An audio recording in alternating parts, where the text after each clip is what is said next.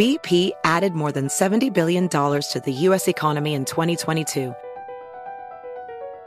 Investments like acquiring America's largest biogas producer, Archaea Energy, and starting up new infrastructure in the Gulf of Mexico. It's and, not or. See what doing both means for energy nationwide at bp.com slash investing in America.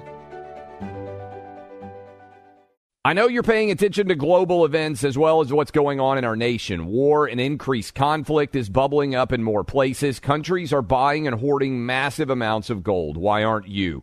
It's time to pull the trigger with the Oxford Gold Group and buy gold and silver. Nobody can predict the future, but we can't put our head in the sand either. Call Oxford Gold Group right now, and you may qualify for up to $10,000 in free precious metals. Call 833 995 Gold. That's 833 995 Gold.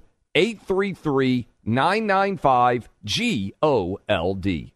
Born from the tragedy of 9 11, the Tunnel to Towers Foundation made a promise to ensure we never forget. Since then, Tunnel to Towers has been committed to supporting America's heroes and their families. Heroes like U.S. Army Specialist Michael Hook.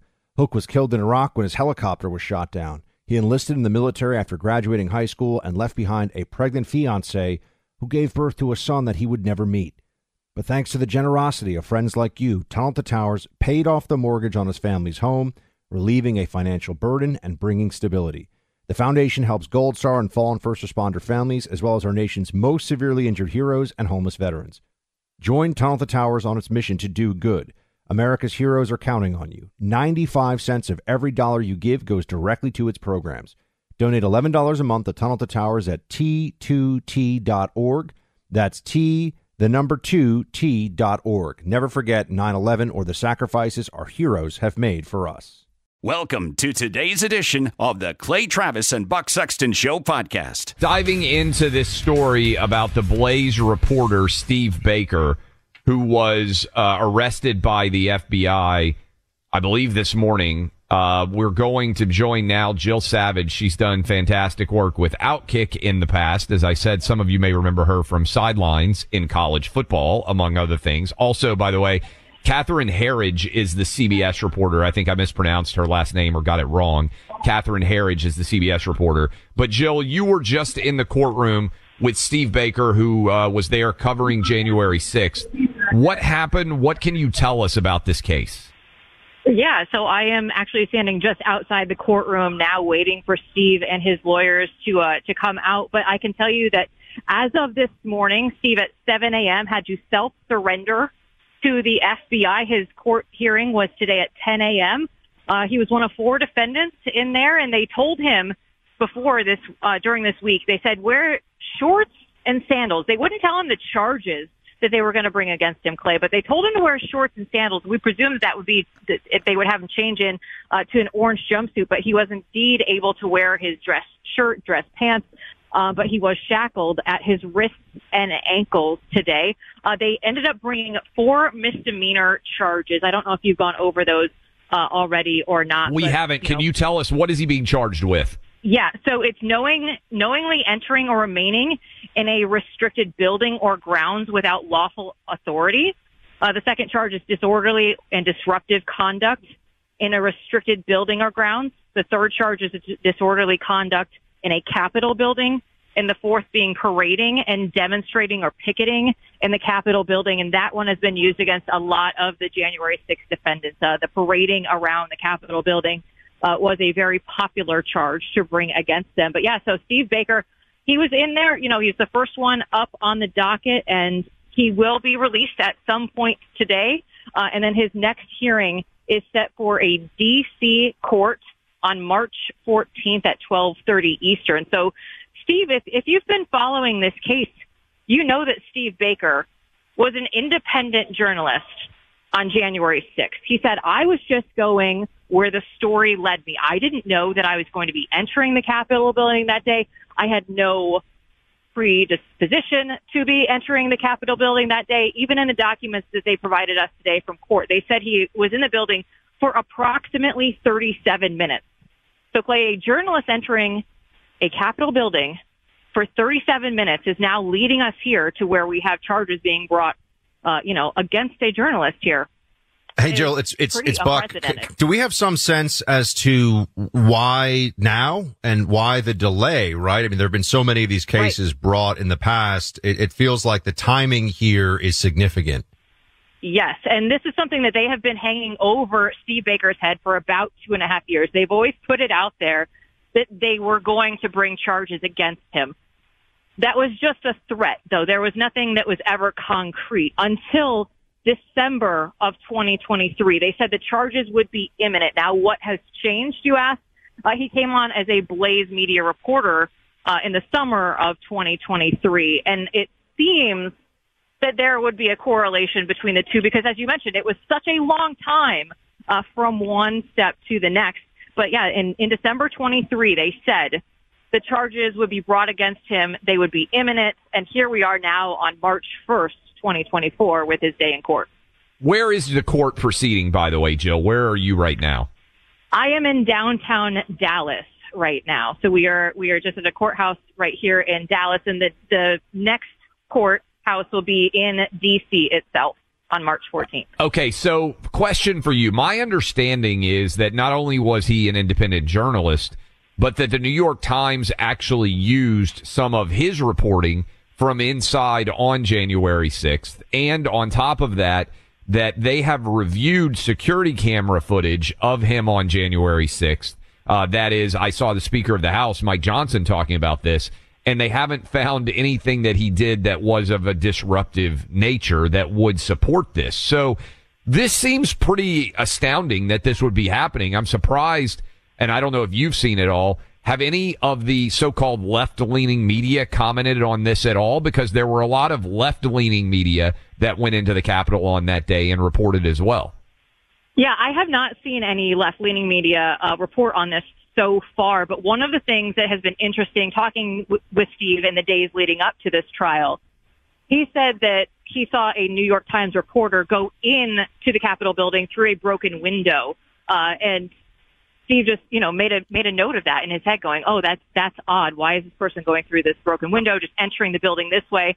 I'm just going to go over here and find, you know, a easy way through a door. Uh, you know, so it's just it's interesting to see the way that things are being portrayed because he has been approached by HBO, the New York Times, several media outlets for his reporting that he had done on January 6th, and it hadn't been a problem uh, until you know things of unknown nature, Clay, has changed. So, what are the expectations now of, of the of the next steps? I mean, you're you're outside the courthouse. You've obviously been following this very closely. Um, are, are, they trying to offer some kind of a of a plea deal to him? Likely. What what do we think is going to be happening in the days and weeks ahead with this journalist yeah. from the Blaze?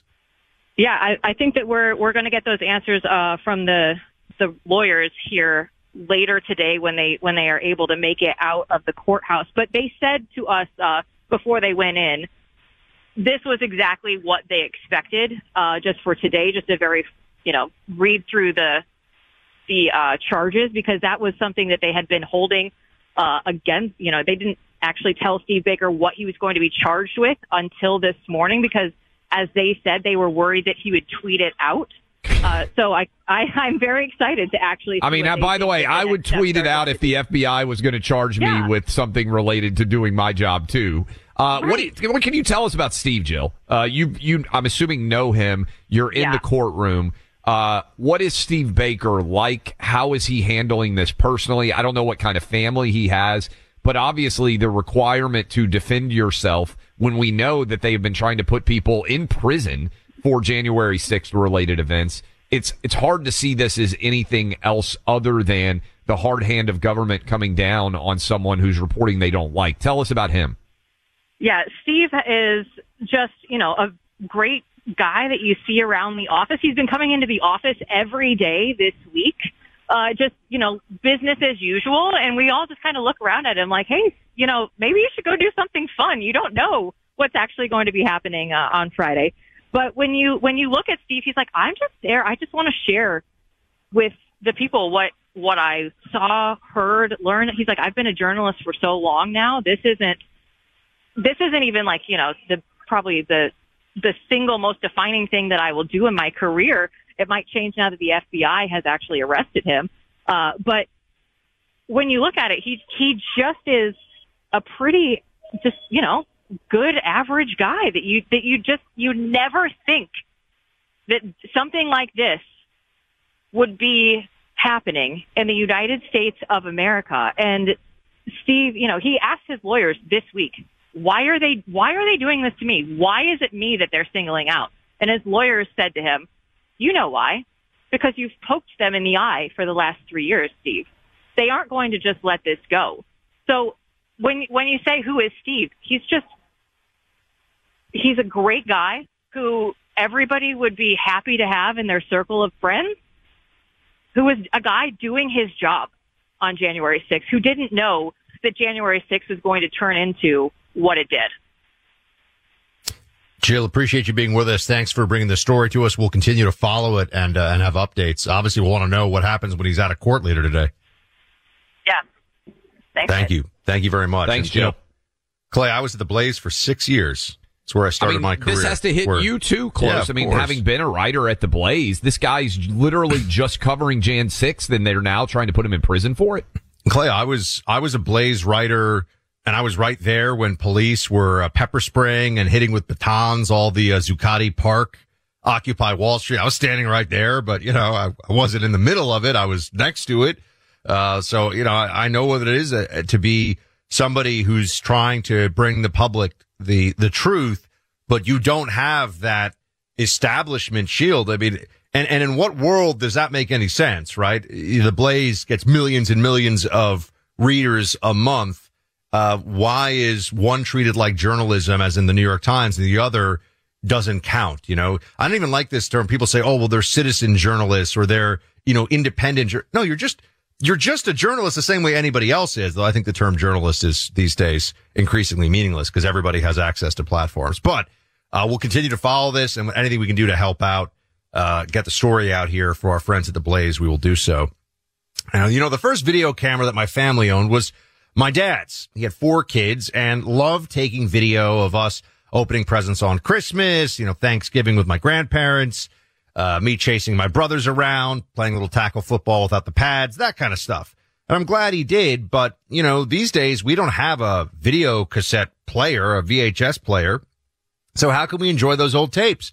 And also all those old family albums that are collecting dust somewhere, just photos that are fading over time. How do you enjoy them? Well, if you want to be able to enjoy your family memories digitally going forward, you need Legacy Box.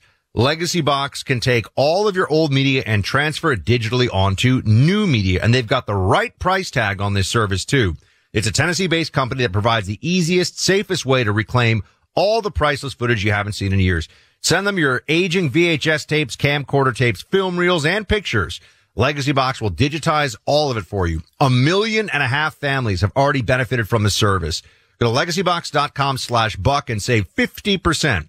That's legacybox.com slash B-U-C-K for 50% off of Legacy Box.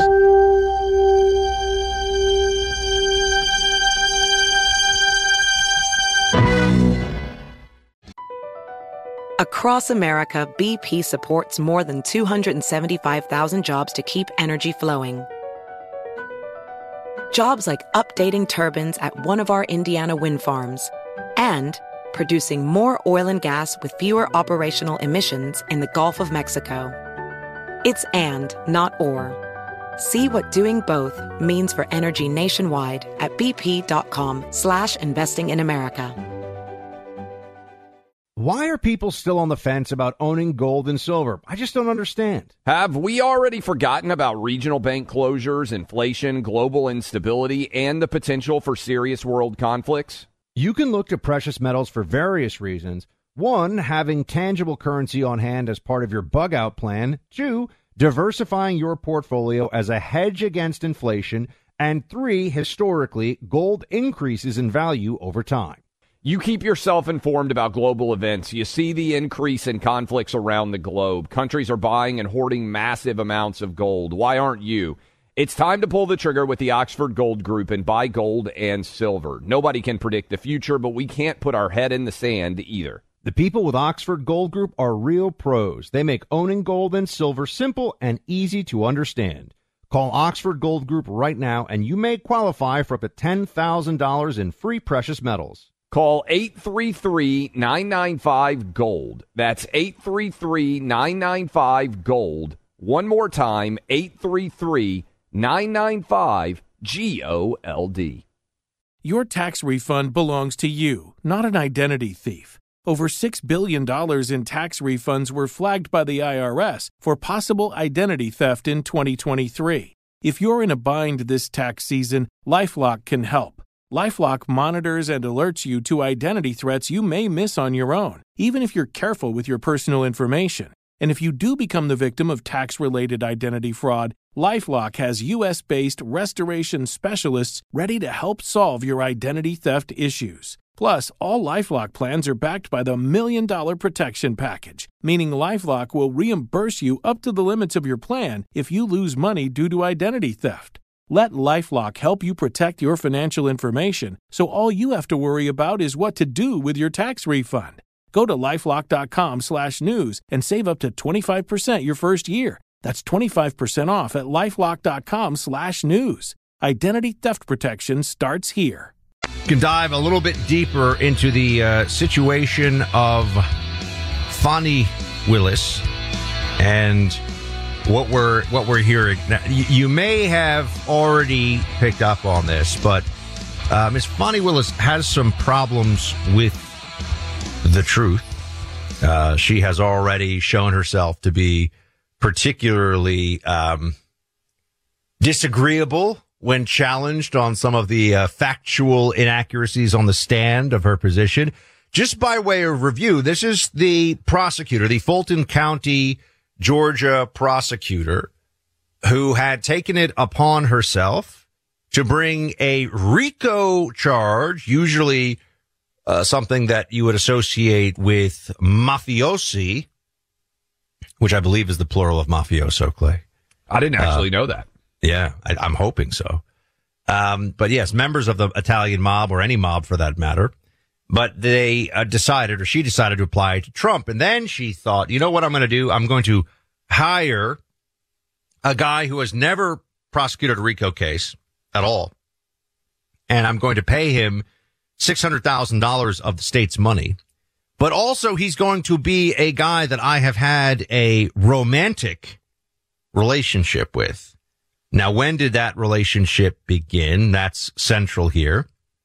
Did Ms. Fani Willis receive the benefit of the usage of state funds for the trips they went on together, including, wasn't it the day trip for lunch to Tennessee from Atlanta that we heard about? Which no one else has even raised as an issue, but I'm glad you brought that up, Buck. My um, 16 year old was down, I said, at the University of Georgia's campus over the last weekend, and he rode back, and he had heard us talking about that. And he, he couldn't stop talking about how bad the drive is from Atlanta to Tennessee. And the fact that they went to Atlanta and Tennessee supposedly for lunch and then just turned around and drove back, probably while billing again, people say, well, why do you focus on details like that? It's details that don't add up that prove lies. So it's not always the super detailed um, aspect of a story that is the most important that proves the lie. It's something like that. They didn't. I don't know what was going on, but the fact that that was even alleged is clearly evidence that they have been lying on the witness stand for some time. And right now, the uh, final arguments are expected at any moment in this case to disqualify Willis. Clay and I have both come down with this, uh, come down on this before with our predictions. Um, I believe that she will be disqualified. This judge has been pretty close to the vest on it or to the robe, if you will. Yes. There you go. Um, the judge hasn't really shown his hand. Uh, I think that Fani Willis is likely to be taken off the case. If for no other reason, they'll, they'll give, uh, the reason that she is now a distraction and this is a very serious endeavor. And, and remember, if she were to get her way, Donald Trump would go to prison. She would lock him up in a cell along with over a, a dozen other people who would also be going to prison over this. Uh, and so it's a serious business. This is not some small stakes trial that she's running, uh, or she, you know, she is prosecuting. Clay, I think she's going to be taken off the trial. I think she'll be, uh, there may be state bar, uh, sanctions of some kind against her. I don't think that anyone's going to end up charging her criminally. I just don't see that, but I could be wrong. But what everyone I think agrees is that this has created, you know, there's the, there's the legal decisions that come down and there's the timing of them, which we talk about a lot. And the timing here has certainly been advantageous for Trump because it has eaten up clock time and it has uh, taken a lot of the momentum out of this case going forward. And I also think that it's going to be really hard. How do you find a jury pool that knows anything about anything in the Atlanta area that doesn't have an opinion or doesn't have uh, the the tainted knowledge of Fani Willis as a corrupt prosecutor bringing this case against Donald Trump. You, know what I mean? H- how could they even pretend like they can go forward with this case as is? I think that she'll be removed, and we haven't really dove into the text messages that have now been entered that the judge has been able to review from uh, Nathan Wade's law partner but it makes it very clear that they had a relationship of some sort that existed before she hired him. So any argument at this point that there is anything other than a long-standing relationship, I think all of the evidence makes clear is not true. Um, I, that's why I said if you were going to charge her with perjury, which I think you could, and I think probably in an honest court system, she should be charged with perjury her defense would be, well, what is a relationship? And, and, by the way, there's a lot of guys out there that have probably had and gals conversations about what exactly are we in a relationship? What is a relationship? Well, you thought that the rules on the relationship were this. And so there is, I think, fairly some uncertainty as to what exactly a relationship entails because she could be pushing the argument that, you know, maybe we just hooked up occasionally. It wasn't really anything serious. And then we had a conversation. And to me, the relationship began on this such and such date. Um, and, and so I can see how that could be a defense and proving perjury requires intent, which is why perjury charges are hard sometimes to prove.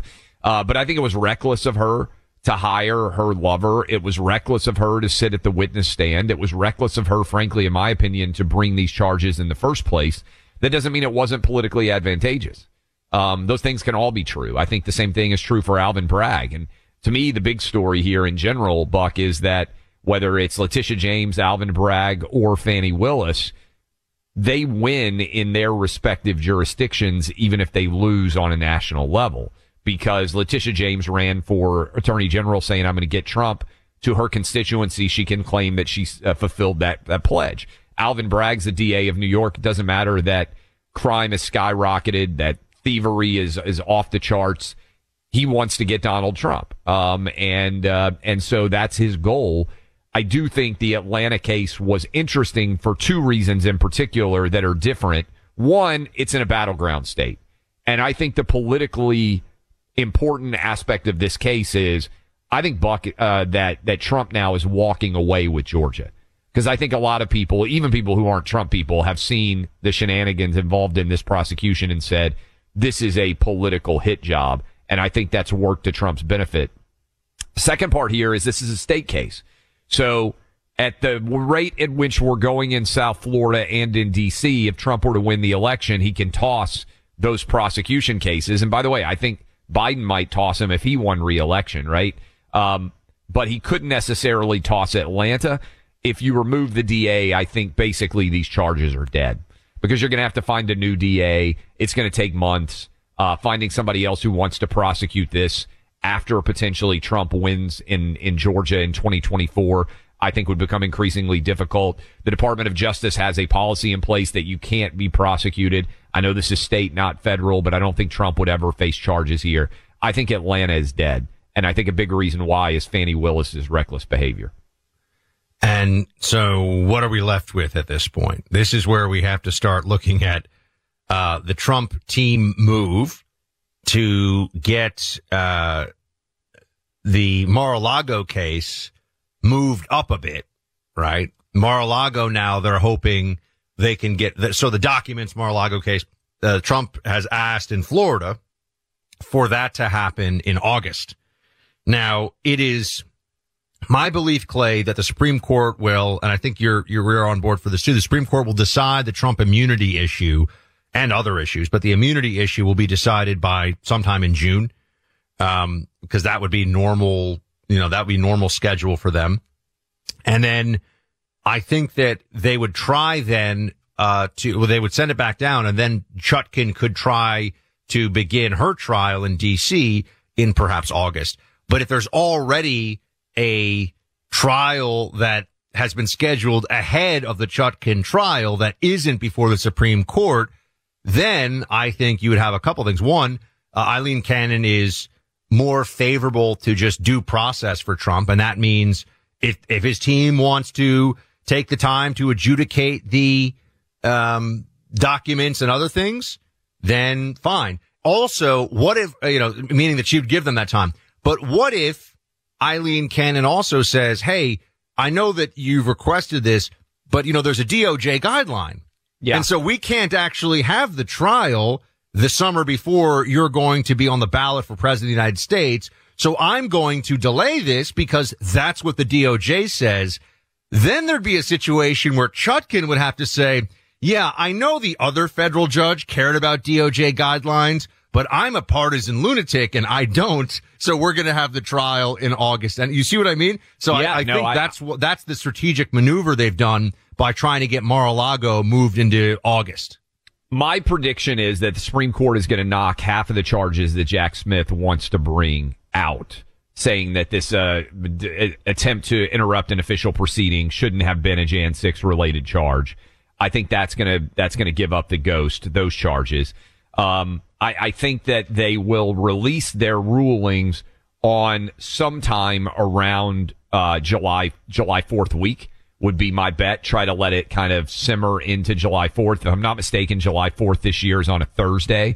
It wouldn't surprise me if the final Supreme Court opinions came out on that Monday, Tuesday, or Wednesday uh, as a uh, as a way to kind of bring all those to get to bear.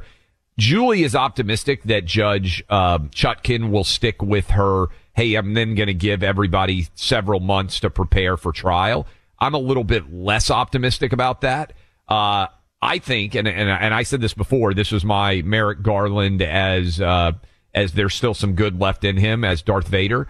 I still feel like Merrick Garland may end up weighing in and saying, "Yeah, we're not trying cases in September." I'm I'm a, I'm as big a Clay Travis fan as anybody out there. There's absolutely no way Merrick Garland is going to save Donald Trump from whatever they throw at. Like this one, I'd give you a hundred to one odds on this one. I love your I, faith in the system. I know where this was from, but Merrick Clay, Merrick Garland would never be able to just just put aside his uh, his politics. Eh, he wouldn't be able to go out in public for the rest of his life without just people cursing at him and hissing at him. I mean, there's no well, way. I mean, I think he would he would come out and say, "And we're going to try these cases in February of 2025 in the event that Trump loses, and if he wins, then we'll try the case in." February of 2028, right? Or 2029, I guess it would be. Um, but, uh, but I think I have more faith because to be fair, uh, as we go to break here, the Judge Noreika in Delaware has done a fabulous job. Uh, I think Aileen Cannon is doing a good job. I'm impressed with the Supreme Court's unwillingness to play the expedited race game that Jack Smith yeah. has requested that they do. And I think the end result is going to be, Buck, they're going to leave it, which is what should happen, up to the will of 150 million, some such American Well, we, we totally agree on that. As opposed I, to the judges. I just and, think that when you're naming the people that you have some faith in, I think they're all Republican appointees. Right? There's a there's a key a key differentiator here between say so far, Merrick yes. Garland and the only people who have even stood up for due process. Not not done anything we say, wow, that's really good for Trump. It's just not allowing the machinery of Trump destruction to continue or, you know, bailing out uh, Hunter Biden in a way that's clearly partisan are Republican appointees. Uh, so this is, I mean, you have a very politicized judicial system that I think everyone already understands, you know, look, Trump's lawyers understand it. That's why they want, they think Aileen Cannon is at least going to give a fair shake to Trump, which is a world of difference from what Judge Chutkan is going to give to Trump. So everyone's already gearing up for this, but we'll take your calls on this as well. 800-282-2882. Liberty Safe has always protected your guns and valuables from fire and theft, but they also protect your privacy with an industry leading set of privacy protections. Two million families have Liberty Safe in their homes, safeguarding one item or another. Some of them are large enough you can store a small arsenal of weapons. I'm talking about the safes now. Not to mention gold, silver, jewelry, important papers, whatever you need to keep safe. And no matter what size you want, what colors you want, there are so many options that Liberty Safe provides you. Go online now. Go to libertysafe.com slash radio for a customized fortress strong Liberty Safe with one of a kind locking bars and best in class fire protection. Again, that's libertysafe.com slash radio. Use the promo code radio for an extra 10% discount. You'll also get a free $60 value locking vault with your uh, pistol vault with your Liberty Safe purchase reserved just for this audience. Support safes made in America by Americans at libertysafe.com slash radio code radio.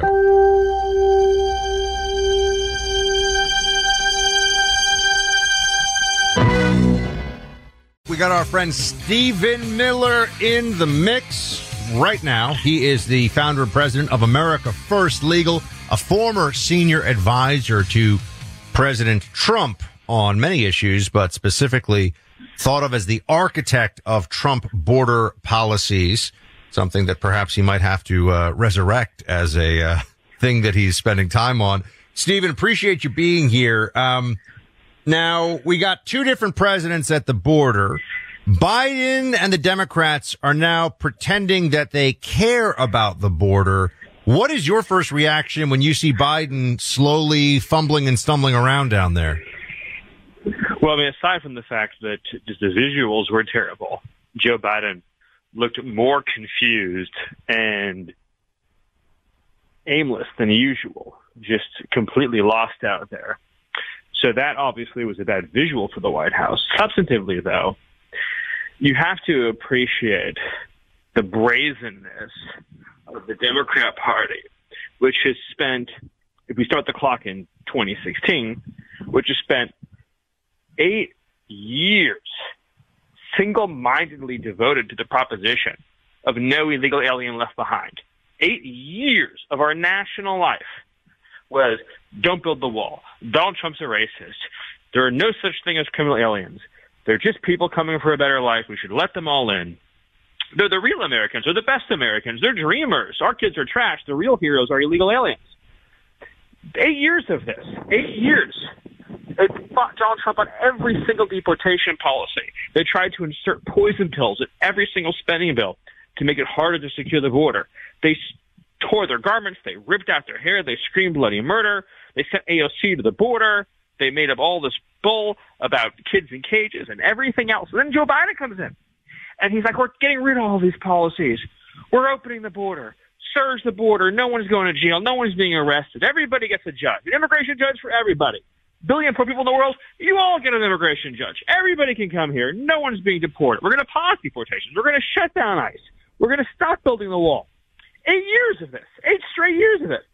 Then someday someone walks in the White House and said, oh, we're getting some uh, pretty bad poll numbers here on the whole invasion thing. They're like, oh, let's just tell everyone we totally love border security. In the history of rhetorical pivots, there's no policy pivot, mind you.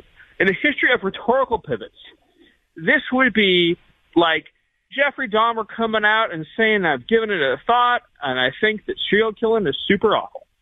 I mean, that's where that's where this is in terms of the uh, the degree and level of insanity in trying to convince the American people uh, that the Democrat Party has positive feelings about border security. So hopefully that, that gives you a sense of how I feel about it. No doubt. That's perfect. Stephen, do you think Laken Riley would still be alive if Donald Trump was president of the United States? Absolutely. She would be with her family right now. She'd be with her friends right now. She'd be pursuing her dream of being a nursing student and, and helping thousands of people uh, in that career and profession, making our country and our world an immeasurably better place. The odds that she would be alive today if Donald Trump was in the White House are 100%. Not 99.999%, 100%. And I know this because we would never in any universe any universe have been releasing fighting age men into the country. And in fact, in the case of Venezuela, we worked very hard to force Venezuela, and did so successfully, to take back all of their nationals. So before there was actually a big public awareness about the crime threat from Venezuela, so back in 2020, remember because I, I worked on this, before there was a lot of public awareness about the crime threat, and most of the conversation about Venezuela was in the context of socialism and uh, the state of the economy in Venezuela. Uh, we were working night and day to make sure all the Venezuelans were going home because we knew if word got out the Venezuelans were going to go home, that they would start coming in enormous numbers because of the state of the economy there. And of course, criminals and fugitives and predators would take advantage of that. So we worked very hard to keep things perfectly buttoned up with Venezuela. That's why you didn't hear one damn word about Venezuelan migrant criminals during the entire Trump presidency because none of them got into the country. Stephen Miller with us now of America First Legal. Stephen, some of the critics of President Trump on the border, uh, particularly you'll hear this from people on the right, will say, um, and they'll say this in response to a number of things, the wall, deportations. Why didn't he do it the first time? What do you say to people when that is their criticism of Trump when he brings up what he wants to do now when it comes to the border and securing it? Well, it was just factually untrue. I mean, it just predicated on a completely false understanding of the heroic achievements of those four years. So, I mean, just take a few specific points here. The uh, during the course of the Trump administration, 500 miles of new wall were built, and I know there's this ludicrous talking point out there that's like, oh, barrier was where barrier was before. There are high traffic locations where there was vehicle barriers, for example, which are just a, post in the road, like vehicle barrier, right? In other words, you can't drive a car through it, right? Or there was dilapidated tinfoil lying on the ground, high traffic, high priority areas where we put in the most effective and powerful wall system in American history. 500 miles of it, which involved having to condemn land, having to fight landowners to get control of land when they wouldn't give it up, having to fight every environmental group, every radical lefty, having to fight the ACLU, having to fight Congress. We got a 500 miles of wall. By the time 2020, that thing was just rolling along. It was humming. It was like a boulder downhill. I mean, we were we were adding it at an astonishing clip and and pace. With respect to just the overall immigration picture, keep in mind, we came into office in 2017 nobody knew anything about Remain in Mexico. Nobody knew anything about uh, safe third agreements. Nobody knew anything about this term you hear, 212F, travel bans. Right? Every single thing that Donald Trump did was unprecedented in American history. Never been tried, let alone done before. Title 42, if I had told you in 2016 that we were going to develop a system legally, operationally, diplomatically to have an instant expulsion program where you have no right to apply for asylum, no right to request relief, no right to see an immigration judge, no right to anything, just hello, see you later, goodbye. If I told you that, you have said that's an impossible dream. That's a fever dream, Stephen. You're living in a fantasy world. That's crazy talk. That's the kind of talk that belongs in an insane asylum. That'll never happen in the real world. And we freaking did it, and we did it perfectly. In fact, we did it so well that in 2020, there were zero, zero discretionary releases into the United States. You know, there's always the case that there's a medical emergency, you know, somebody has to uh, get emergency hospital care, something like that. But there were zero discretionary releases.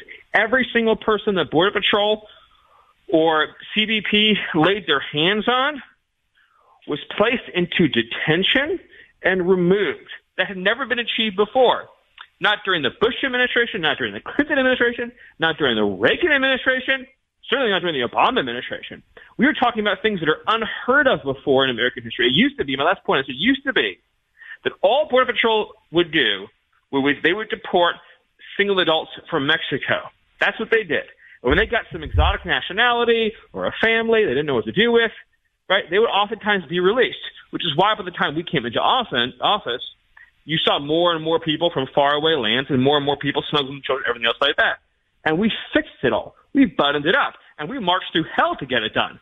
We spent four years fighting every single enemy of border security in this country, and we beat them like a drum, and we got it done. And all Joe Biden had to do was keep the status quo. But of course, he didn't do that because the Democrat Party is committed to the proposition of unlimited migration. Stephen, you mentioned how Biden looked. Let's leave aside the disaster that actually exists at the border.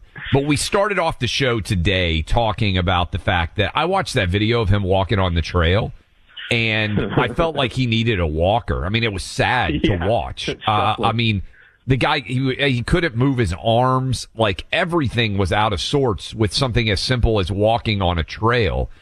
Is he actually going to run? Do, do, I mean you you know the the what it takes to be involved in running the country, how much energy it takes, regardless of the politics. When you see Joe Biden, do you actually think that they're going to have him on the ballot in November? I still do, although I recognize yes. that I'm probably in a minority. You and Buck are like the only people, to. by the way. Stephen, Sorry to cut you off. Us, yeah. us incredibly wise and thoughtful people see where this is going. So just don't let anyone tell you you're alone because you and I are at the top of this mountain of wisdom. So explain why you think that is. Uh, just kind of lay out your argument. Well, I mean, there's just the practical fact that uh, that Joe Biden clearly, as you saw from his angry press conference, is absolutely determined, personally, at a personal level, to cling to power. I mean, watching him yell and shout at Doocy and everybody else uh, at the press conference the day after the her special counsel report came out, it's clear that he desperately wants to cling to power. Number one. Number two is the vice president problem, Kamala Harris. The um, she would have to agree to bow out and not say they couldn't actually have a primary battle between say her and Gavin Newsom. She would have to be persuaded, convinced, shown poll numbers to say you will be the first vice president in recent history to be the heir apparent and just to voluntarily bow out, even though there's no particular thing other than your unpopularity pushing you aside. So both of those events would have to happen. They have to happen uh, by this summer. And then there's also just the practical matter of, with the, the last practical point on this is that um, very hard to remove Biden from all these state ballots and everything else. So it has to be done uh, most likely at a convention. And it's a very difficult thing to have a situation with the Democratic Party right now, with all of its fissures and all of its fractions, to have people just crowning a nominee with no democratic process behind it whatsoever. So I think for all those reasons, barring a medical emergency, which is quite possible, let's be clear, it's eminently possible, uh, I see him staying on the ballot. Stephen Miller's a very smart man, Clay, as we, as we all know. He's very wise, very astute.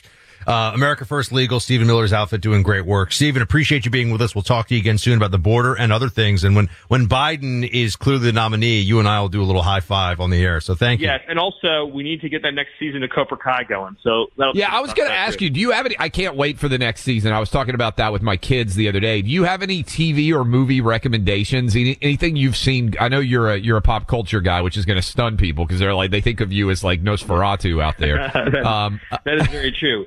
Well, the um, I've actually been going back recently and watching old episodes of Magnum PI. Oh, oh yeah, glory and greatness that was once America. And so, if you want to feel really great about how just cool, totally awesome, and amazing America is, just inject some Magnum PI into your veins, and then I'll give you the boost that you need. I'm That's with awesome. Him. Well done. Well done. Thank you, Stephen. And now we'll know if Stephen shows up with a Magnum PI mustache. You know, not not not surprising. that would actually be incredible. Yeah, actually be a good look. It'd be a good look. Anyway, sports fans out there, there's an app that delivers the goods. It's called Prize Picks, the easiest way to play daily fantasy sports, focusing on the players, not the teams.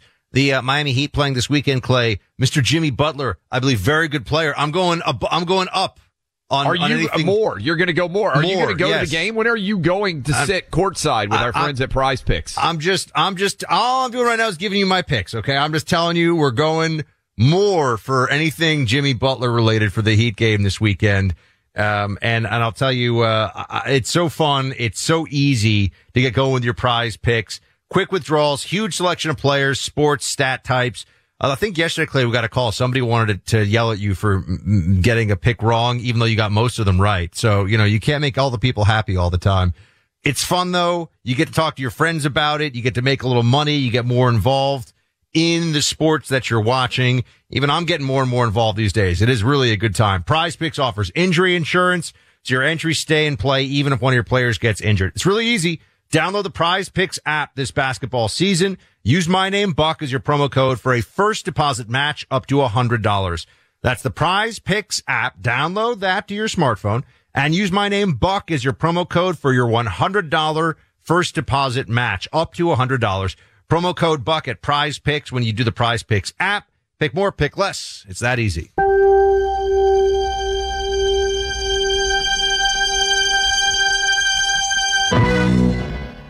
Laura. Across America, BP supports more than 275,000 jobs to keep energy flowing. Jobs like building grid-scale solar energy in Ohio and producing gas with fewer operational emissions in Texas. It's and, not or. See what doing both means for energy nationwide at bp.com slash investing in America. Why are people still on the fence about owning gold and silver? I just don't understand. Have we already forgotten about regional bank closures, inflation, global instability, and the potential for serious world conflicts? You can look to precious metals for various reasons. One, having tangible currency on hand as part of your bug out plan. Two, diversifying your portfolio as a hedge against inflation. And three, historically, gold increases in value over time. You keep yourself informed about global events. You see the increase in conflicts around the globe. Countries are buying and hoarding massive amounts of gold. Why aren't you? It's time to pull the trigger with the Oxford Gold Group and buy gold and silver. Nobody can predict the future, but we can't put our head in the sand either. The people with Oxford Gold Group are real pros. They make owning gold and silver simple and easy to understand. Call Oxford Gold Group right now and you may qualify for up to $10,000 in free precious metals. Call 833 995 Gold. That's 833 995 Gold. One more time 833 995 G O L D. Pure Talk believes in American values and that free should mean exactly that free. Switch to Pure Talk today and get a free Samsung 5G smartphone. There's no four line requirement, no activation fees, just a Samsung that's built to last with a rugged screen, quick charging battery, and a top tier data security system. Qualifying plans start at just 35 bucks a month for unlimited talk text, 15 gigs of data, and a mobile hotspot. Pure Talk will connect you to the most dependable 5G network in America for half the price of Verizon, AT&T, or T-Mobile. The average size family saves almost $1,000 a year. Let Pure Talk's expert U.S. customer service team help you make the switch today. Just go to puretalk.com slash buck and claim your eligibility for your free brand new Samsung 5G smartphone and start saving on wireless today. Again, go to puretalk.com slash buck to switch to my cell phone company, Pure Talk.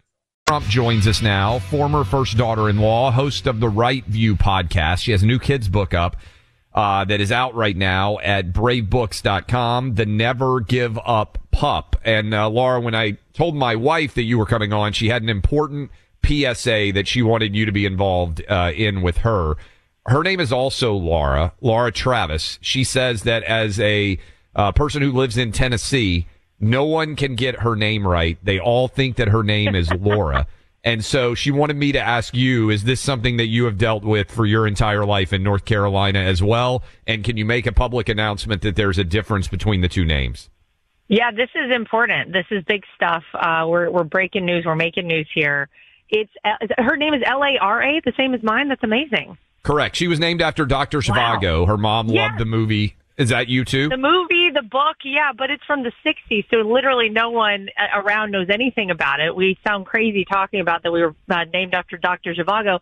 It's Lara, and the best part is if you listen to the 45th President of the United States, Donald Trump, pronounce my name, of course, my father-in-law, he really has had to work himself into it over the years. I've known him for 16 years. You'll yes. hear that he puts a lot of emphasis on the first day. He goes, Lara.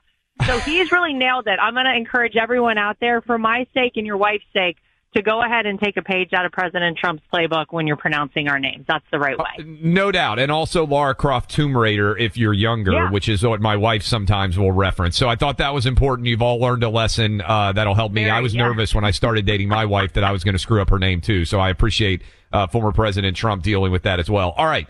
Tell us about this book and what made you want to write it. I believe you have two kids. I bet reading a lot of kids' books uh, to get your kids ready for bed, um, among other things, was part of the prompting. But what exactly is the book and why did you want to write it? Yeah, well, I partnered with Brave Books, and everybody who's heard of Brave Books knows what a great job they do. They basically are, are a faith-based, uh, you know, book company who wants to teach morals to our kids, who wants to make a safe space where every parent can feel comfortable letting their kids read their books and really getting immersed in the books. It feels like everywhere you turn these days, wokeness infiltrates everything. And so I think a lot of parents like myself were concerned, you know, we want to ensure that we're instilling the same values in our children that our parents instilled in us. And so I partnered with them because I thought they were a great company. And it's really, the book is about hard work. I feel like we live in a society where hard work is just falling by the wayside. Kids don't appreciate what hard work gets you. Everything is so easy and accessible for them these days. And how great it feels to put in a good hard day's work and get results on the other side of it. So I actually wrote this book with them, uh, you know, like seven months ago. And of course, the irony is that you look at my father-in-law, he is kind of the epitome of never giving up. And it really wasn't fully intended to be about him, but you could kind of, you know, put the two stories together. He doesn't give up. Neither does uh, the dog in the book. And of course, it's got it's about animals, dogs, one of my favorite things. Um, so I would just encourage parents out there if you want to feel comfortable about what you're reading to your kids. Brave Books is fantastic. BraveBooks.com, and it's the Never Give Up Pup. Uh, Lara, it's Buck. Um, notice the pronunciation. Uh, the Oh, fantastic! Well done. Thank you, thank you, Lara. I want to do it like I want to do it like the big guy does. Uh, Lara and China, Yeah. and he's got special words. Um, the never give up pup. What kind of pup is it? I want to ask you some. It's a Friday afternoon here. I want to ask you some dog questions. What are we talking about? Well, you know, I'm a dog lover. I'm, a, I'm a crazy dog lady. Self, yeah, self-described. So I have a beagle, and I also have a, a larger hound mix. Charlie's a beagle. Ben is a larger hound mix. This dog is. I, I know that everybody has. You remember the the dog that was um, in the trench coat when we were kids, and you would see him oftentimes on TV. I'm trying to remember. Mc- McGruff McGruff. Oh yeah, McGruff. McGruff. Yeah. Yeah. So he's kind of modeled after that. So it's it's a hound because hounds are always on on the case on the scent, and we know they're the best detectives out there. So we had to put a hound in here. That's what I've got going around at my house, and so we. I know I can't remember. I couldn't so, remember. so I was like, Lara, I know. We're, look, we're, we're going to sell. coat. We're going to sell a lot of Brave books, the Never Give Up Pup, right now because this. Uh, everyone listening, you've probably got more dog lovers listening to this than you could collect people who love dogs in any other place anywhere else in the world. Um, but I do have to ask you because I'm wondering these days, and I want to put you on the hot seat a little bit. Where do you come down on the invasion? I'm just saying, are they sending us their best of doodles? Because the doodles are everywhere now. everywhere you look, nothing but doodles. I've got one now. I love her. She's amazing. But I look around. All I see in my neighborhood are these poodle mixes. I've never seen a dog become so popular so fast. Where are you on it? A lot of doodles, a lot of uh yeah, a lot of that going on. Here's where I come down on it. Is anyone who wants to go to an animal shelter, to a dog rescue, anywhere where there are dogs that need a good home because by the way, shout out to Joe Biden for the fact that we are now euthanizing dogs at four or five times the rate we were under President Donald Trump because people literally cannot afford to keep their family pets. I want you to get them all. I, I love I love all of them, and whether it's a doodle, whether it's a hound, pit bulls. I'm a big fan of pit bulls. They get a bad rap. I call them the Donald Trump of the dog world because people don't understand them, generally speaking. Um, but yeah, I, the doodles have really infiltrated. Whether or not they're sending their best, eh, I got some thoughts on that. They are uh, hypoallergenic, so I'll give them that. Well, okay, uh, there's one more thing here. Uh, Clay and I, we, we got into this a bit. Um, and, and this is where dogs and politics crosses over in a real way. I understand that there's a, a tendency to dismiss that Joe Biden has, and, and to be clear, I do not blame the dogs, right? I do not blame the German shepherds. They're bad owners. They're not really bad dogs. But the dog has bitten the Secret Service like what is it, twenty times or forty times? It was some crazy number. Twenty four times. Twenty four times. Twenty four times. exactly Thank right. Yeah. That to us, I mean, I love dogs. I grew up with dogs like you. I, I wish if I could have like a dog rescue with a hundred dogs that I could take care of, you know, I would do it. But that to me, there's something wrong in this White House. And, and not just like a little thing, like there's some issue that they're not dealing with. Yeah, you're exactly right. There are no bad dogs. There are bad dog owners. Let's be honest. Joe Biden can't even take care of himself, let alone a dog. You got Major, who they had to get rid of. We don't know exactly where Major is. I feel like they gave us the old, yeah, he went with the family. That's the old line you tell people whenever something else happens to these dogs. Then you had Commander 24 times. Both of these dogs are biting Secret Service agents. And let's be clear about German Shepherds. They're among the smartest dogs out there. They are very in tune with their owners. They are very in tune with the commands they are given. Clearly, they are feeding off of the horrendous energy coming out of the White House right now. Joe See? Biden has failed these dogs. I feel so bad for them. And I'm going to put out another PSA. Wherever Major and Commander are, God bless them. I feel horribly for them. I'm going to go ahead and say that at the Trump household, we'll take them because I think they would do great with my gang. We already got three. Might as well make You, it you five. guys rehabbing Biden's mistreated dogs, I would just say would be a metaphor on so many levels for the country right now. Exactly. Cl- Clay, sorry, you're up next. Yeah, no, no, Lara, you are uh, obviously, I'm sure. It's been crazy to be the, the daughter-in-law of the president of the United States and find yourself drawn into so many of the controversies.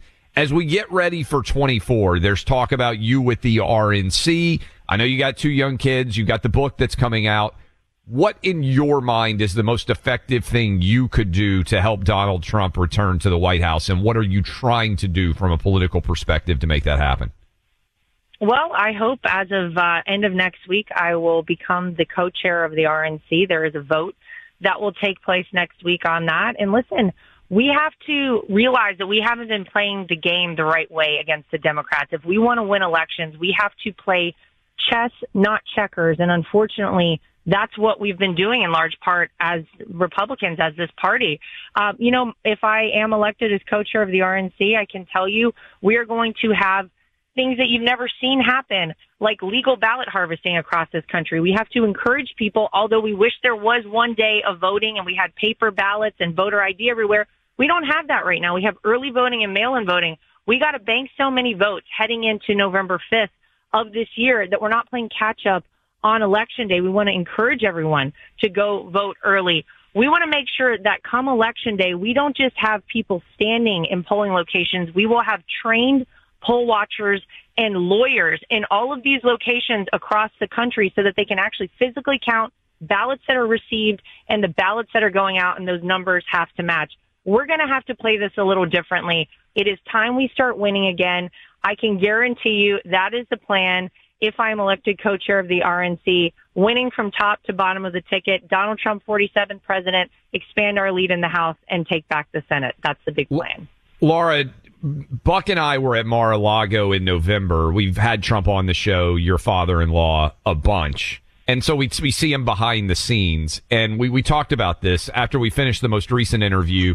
He insisted that we had to take Mar-a-Lago milkshakes with us for our drive because they were so good. Uh, our wives were there too. They were good, I- by the way. They were very good, by the way. But They're the I best, would ima- only the best. only the best. That's right. I would imagine as the daughter-in-law, and now you've got grandchildren of President Trump, that when you hear him attacked as Hitler or the most evil man on the planet, and then you contrast it with your own personal relationship with him, I, I, that's one of the most staggering things. But I bet when you when he's the grandfather of your children, those things probably strike even differently, right? I mean, I, it it has to inspire you to want to get more involved when you see someone who you know is a pretty nice guy and pretty easygoing attacked as if he's the worst human being who's ever lived. Yeah, I mean, that, and that's sadly an understatement. This is it's it's incredible to see. Yeah, of course it's personal. This is my family, as you just pointed out. This is my children's grandfather, and um, to know him as I have for 16 years, believe me, I know the heart of this man, and I I know who he truly is. But it's all the more reason that I think this fight is so important because this is, it's so much bigger than all of us. Obviously, none of us like the lies that are spread about him and the rest of us out there. But this really is about saving the country for the next generation and for making sure they get to grow up in the same America that we all got to grow up in. I think he understands and he's understood for a long time that he really is the only person who can do the job that needs to be done. That he doesn't care what they say about him. He doesn't care that they try and ultimately destroy him. Look at what they're doing to his life's work, his business. They try to take down his family at every turn and, and any collateral damage of any person who has any association with him. But I think that's why he understands this fight is so important and it's why it's so important to me and the rest of our family.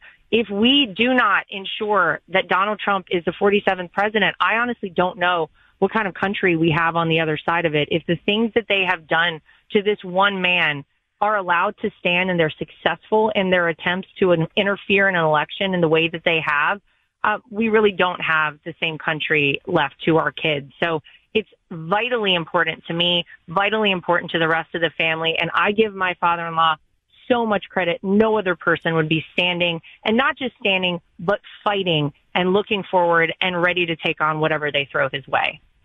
Go to bravebooks.com to get your copy of The Never Give Up Pup, which sounds great to me. Lara Trump, the author, and uh, soon to be running the RNC. Lara, thank you for being with us. Great to hang with you. Thank you, guys. Great to be with you, too. I appreciate it. Speaking of pups, Clay, who never give up, Ginger, who makes cameos on this show, she never gives up. She always tries to uh, snuggle her way onto the camera or up at the microphone. You were on the live stream yesterday, you saw her sitting in the host chair for a little bit. But when Ginger is not sneaking into the studio, she's passed out on her My Pillow dog bed. And that's because there's a massive sale going on at mypillow.com right now. We got Ginger her own set of My Towels as well for after bath. So the humans are all hooked up. I've got the Giza Dream sheets. I've got the mattress topper. I've got the My Pillows, but also for our canine family member, we've now got some My Towels and the, uh, the My Pillow dog bed, which is phenomenal. Great sale right now on the Giza Dream sheets, by the way. And like I said, we've had them in our home for years. They're just as comfortable as you'd expect with a, a sheets with the word dream in them.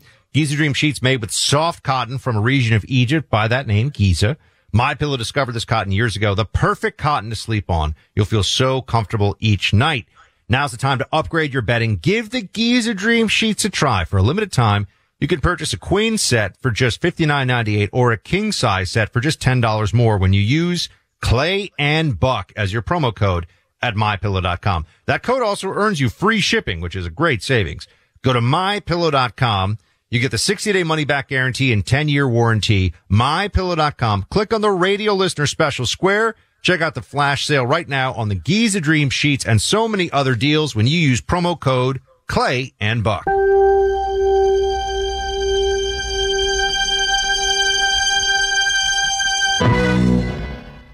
Hey there, it's Ryan Seacrest for Safeway. Head in store and shop for all your favorite personal care essentials to earn four times rewards points. Shop for products from Olay, Always, Gillette, Vicks, and Crest. Plus, check out new items like Mr. Clean Magic Eraser Ultra Thick Multi-Surface Cleaner. No more sponges or other cleaning products needed. And Head and Shoulders Bare Soothing Hydration Shampoo, a new kind of anti-dandruff shampoo with only nine ingredients. Offer expires March 26. Restrictions apply. Promotions may vary. Visit Safeway.com for more details.